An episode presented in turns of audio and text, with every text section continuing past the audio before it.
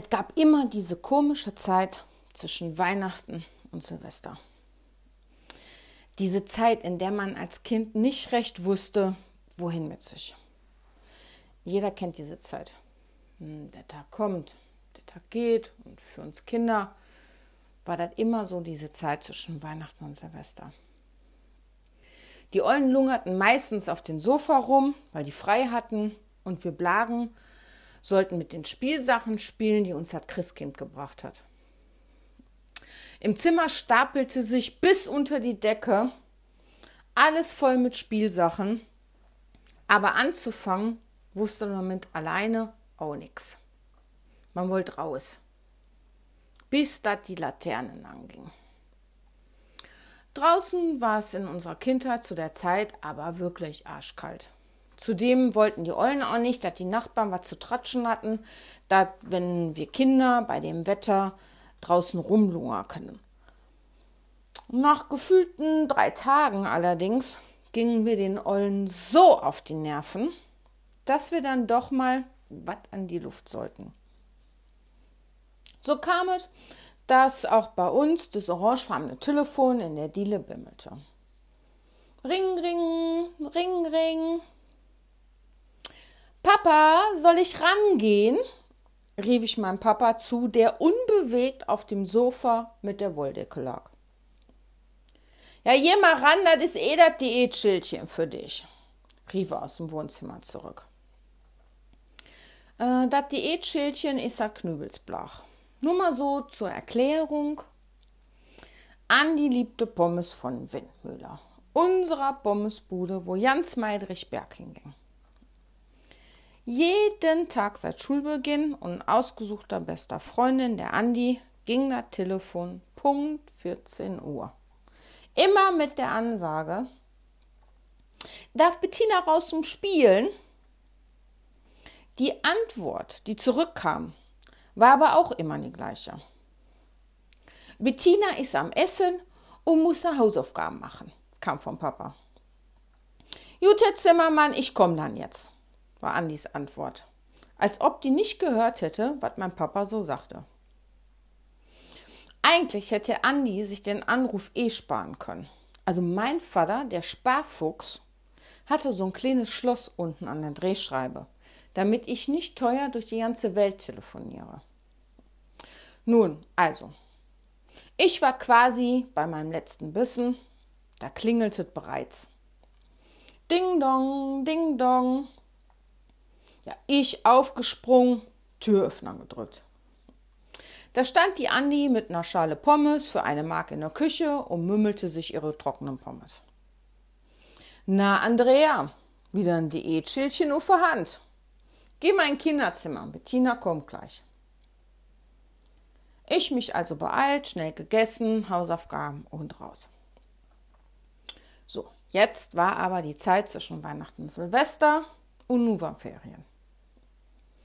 Also, kaum schaute es, da flutschte ich schon in mein Skioverall mit meiner Kratzestrumpfhose rein, der Rollkragenpullover über den Kopf und innerhalb von zwei Sekunden war der Reißverschluss nach oben geschoben die Kratzemütze noch auf den Kopf drauf, Schneestiefel rein und los.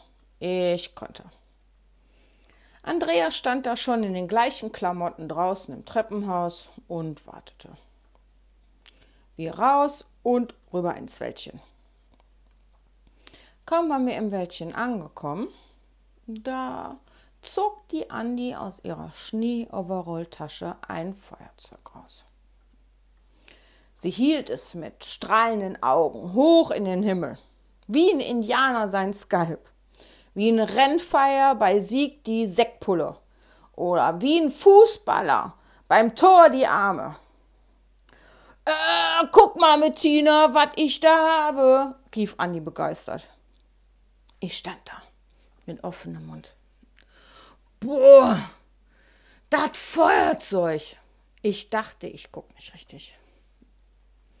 Jo, damit können wir jetzt schönen Feuerken machen. Das hat meine Mutter vergessen, mir abzunehmen. Dabei drehte Andi schon an dem Rädchen von dem Feuerzeug, dass da kleine Flammen rauskamen. In dem Moment leuchtete das kleine Lämpchen von dem Wiki über meinen Kopf. Boah, Andi, ich hab das auch noch. In meinem Anorak. Das hab ich ganz vergessen, jauchzte ich.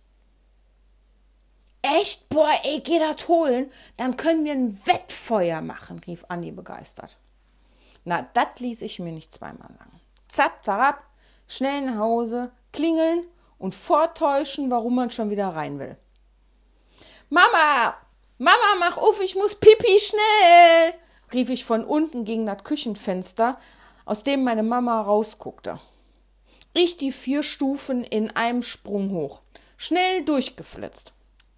Der Olle lag immer noch unbewegt auf dem Sofa vor dem Ofen und Mama saß wieder auf dem Sessel vor der Kamin mit den Poddern.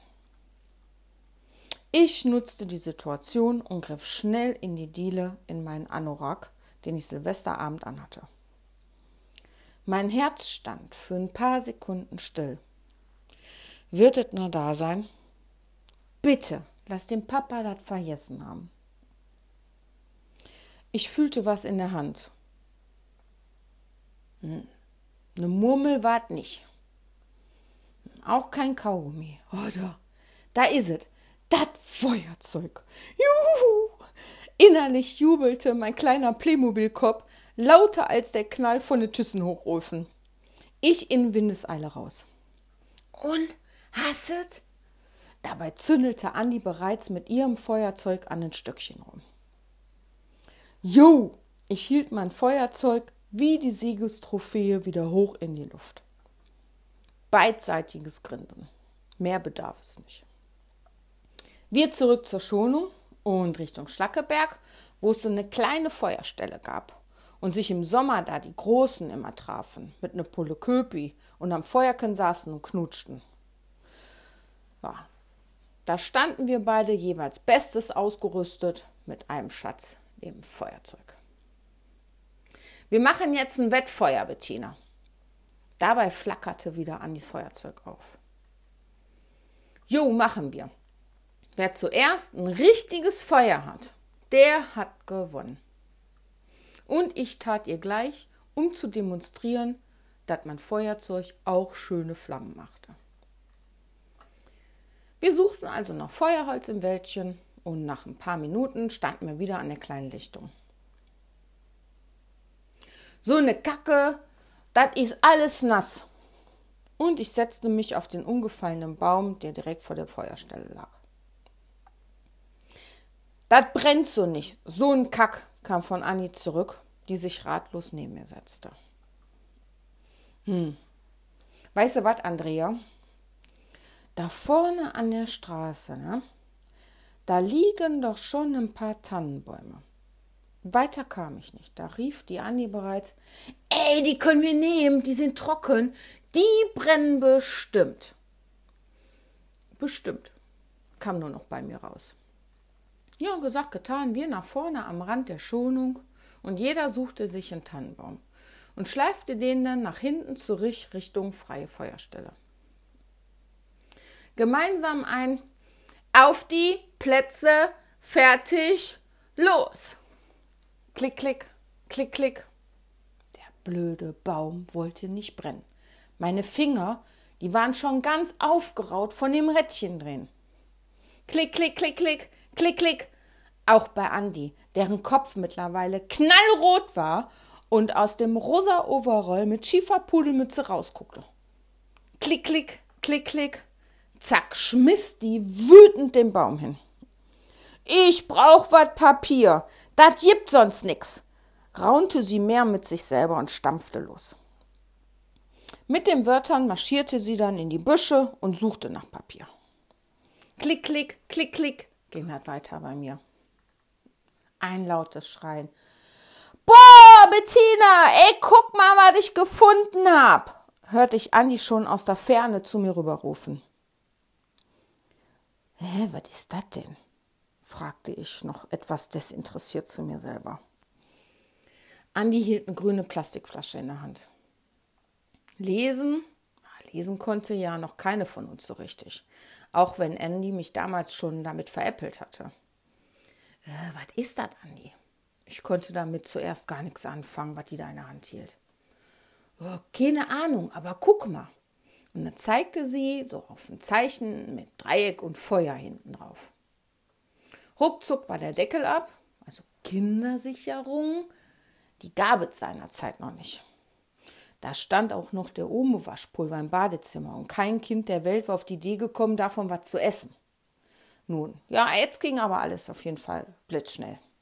Flasche auf, das Zeugs auf dem Baum und klick, da brannte der Baum lichterloh. Anni sprang in ihrem rosa Ski-Overall in die Luft. Et brennt, et brennt, ich hab gewonnen, ich hab gewonnen und du hast verloren, Etschi Betschi. Dabei tanzte sie wie Indianer um den brennenden Baum. Oh, ich stand da nur doof vor meinem Bäumchen. Ich war schon was stinkig, da ich das jute Zeugs nicht gefunden hatte.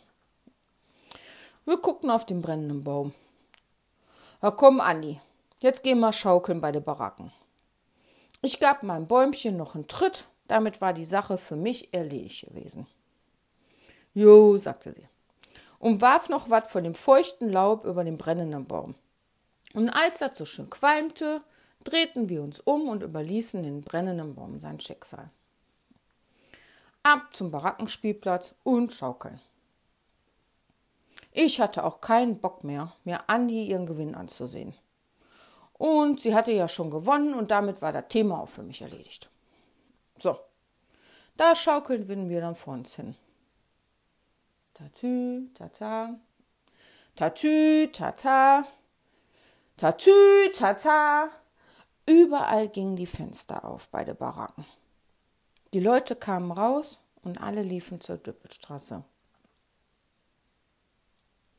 Was ist denn da los? rief ich zu Andi und zeigte Richtung Straße, auf der die großen Feuerwehrautos mit den leuchtenden Lämpchen ranfuhren. Hm, keine Ahnung, ich seh nix, Bettina. Komm, lass mal gucken. Dabei gab Andi ihrer Schaukel nochmal einen kräftigen Schubs und sprang wie die Heidi von der Schaukel runter und wir liefen zur Straße.